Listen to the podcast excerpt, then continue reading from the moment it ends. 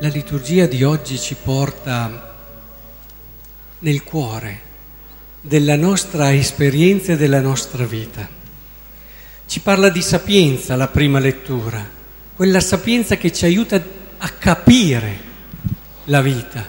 La sapienza non è sapere tante cose, ma è capire i criteri, il senso, il significato di tutto ciò che è, di tutto ciò che esiste potersi spiegare le cose comprendendone il senso, il nesso che sta tra di loro. La seconda lettura ci introduce già al Vangelo e ce ne dà la chiave di interpretazione ed è questo quello che vorrei cercare di comprendere con voi, aiutati anche dai nostri bambini qui davanti, se ci riusciamo. Perché quando Dice la lettera agli Efesini, benedetto Dio, Padre del Signore nostro Gesù Cristo, che ci ha benedetti con ogni benedizione spirituale nei cieli in Cristo. In Lui ci ha scelti, prima della creazione del mondo, per essere santi e immacolati di fronte a Lui nella carità, predestinandoci ad essere per Lui figli adottivi. E, e, c'è un miglior commento al prologo che abbiamo ascoltato nel Vangelo di Giovanni? Per farvi capire il prologo, eh, creo un'immagine, l'immagine di due genitori che si mettono lì a guardare i loro figli. Succede, no? Quando sono ancora abbastanza piccoli è più facile.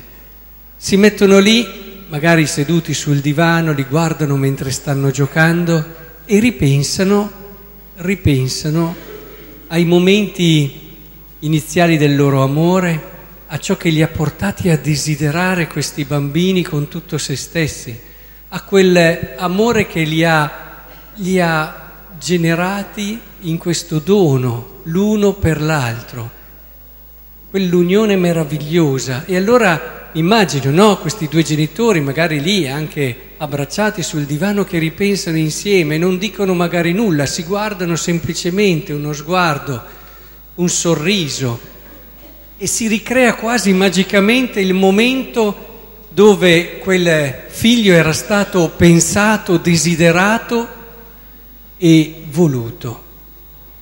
Ecco, credo davvero che il momento del prologo di Giovanni sia per Dio un po' un rivivere così. Mi immagino la Trinità, quella Trinità dove eh, tutto è stato creato per mezzo del figlio, per il figlio come benedizione guardando a lui dice qui, no?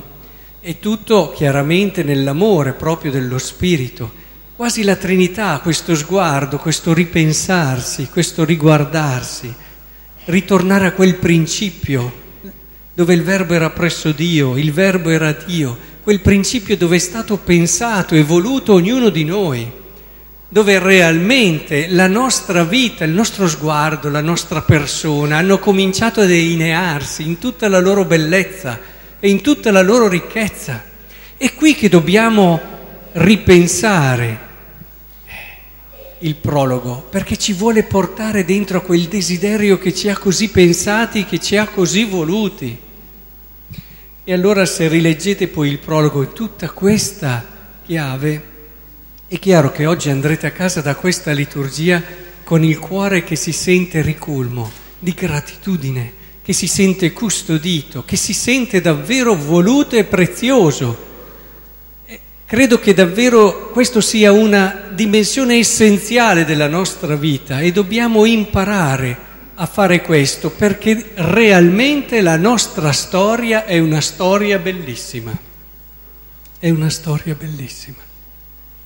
Non lasciatevi portare via la storia meravigliosa che Dio ha pensato per ognuno di noi non fatevela portare via. La vita è una meravigliosa storia. A voi piacciono le favole? Qual è la favola che preferite?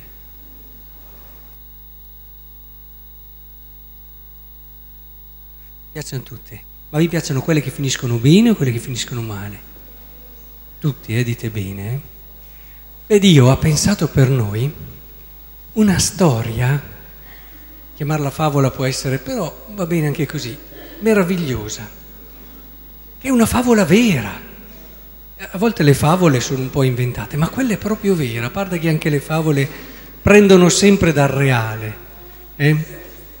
Gli uomini cattivi, gli uomini buoni, la lotta tra il bene e il male, prendono sempre da qualcosa di vero.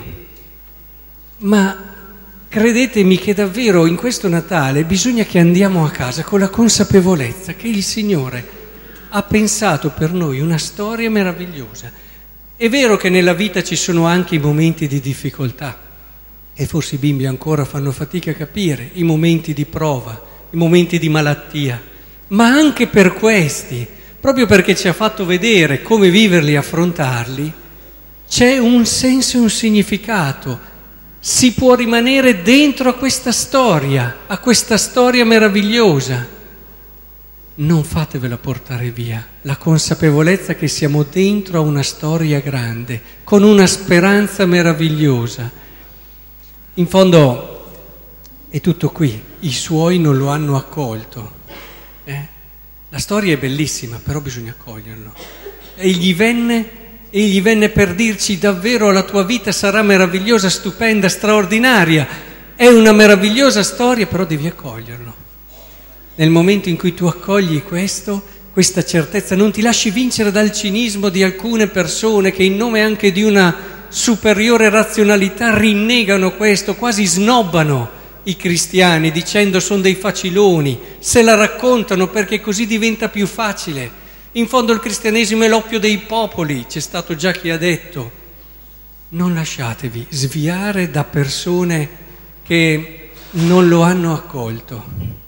Lasciate, l'atto di fede è meraviglioso perché davvero vi dà la possibilità di entrare in quella sapienza della prima lettura che vi permette realmente di comprendere nel modo più vero la vostra vita.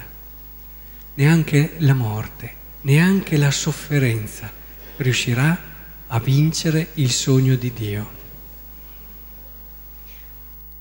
Ecco, il Papa che cerca di, di insegnare anche a noi sacerdoti, è molto ricco di carità in questo, anche a fare l'omelia, Dice in questo suo ultimo documento che l'omelia deve essere breve, normale che sia breve, deve, essere, deve dare un'idea, un sentimento e un'immagine. Ecco, allora per oggi portatevi davvero a casa tutto questo. L'idea che il Signore ha pensato per noi una meravigliosa storia il sentimento del sentirsi grati e custoditi in ogni istante e momento della vita e l'immagine dei due genitori sul divano che guardano il loro figlio. E forse anche oggi riusciremo a trasformare questa giornata in una lode a Dio.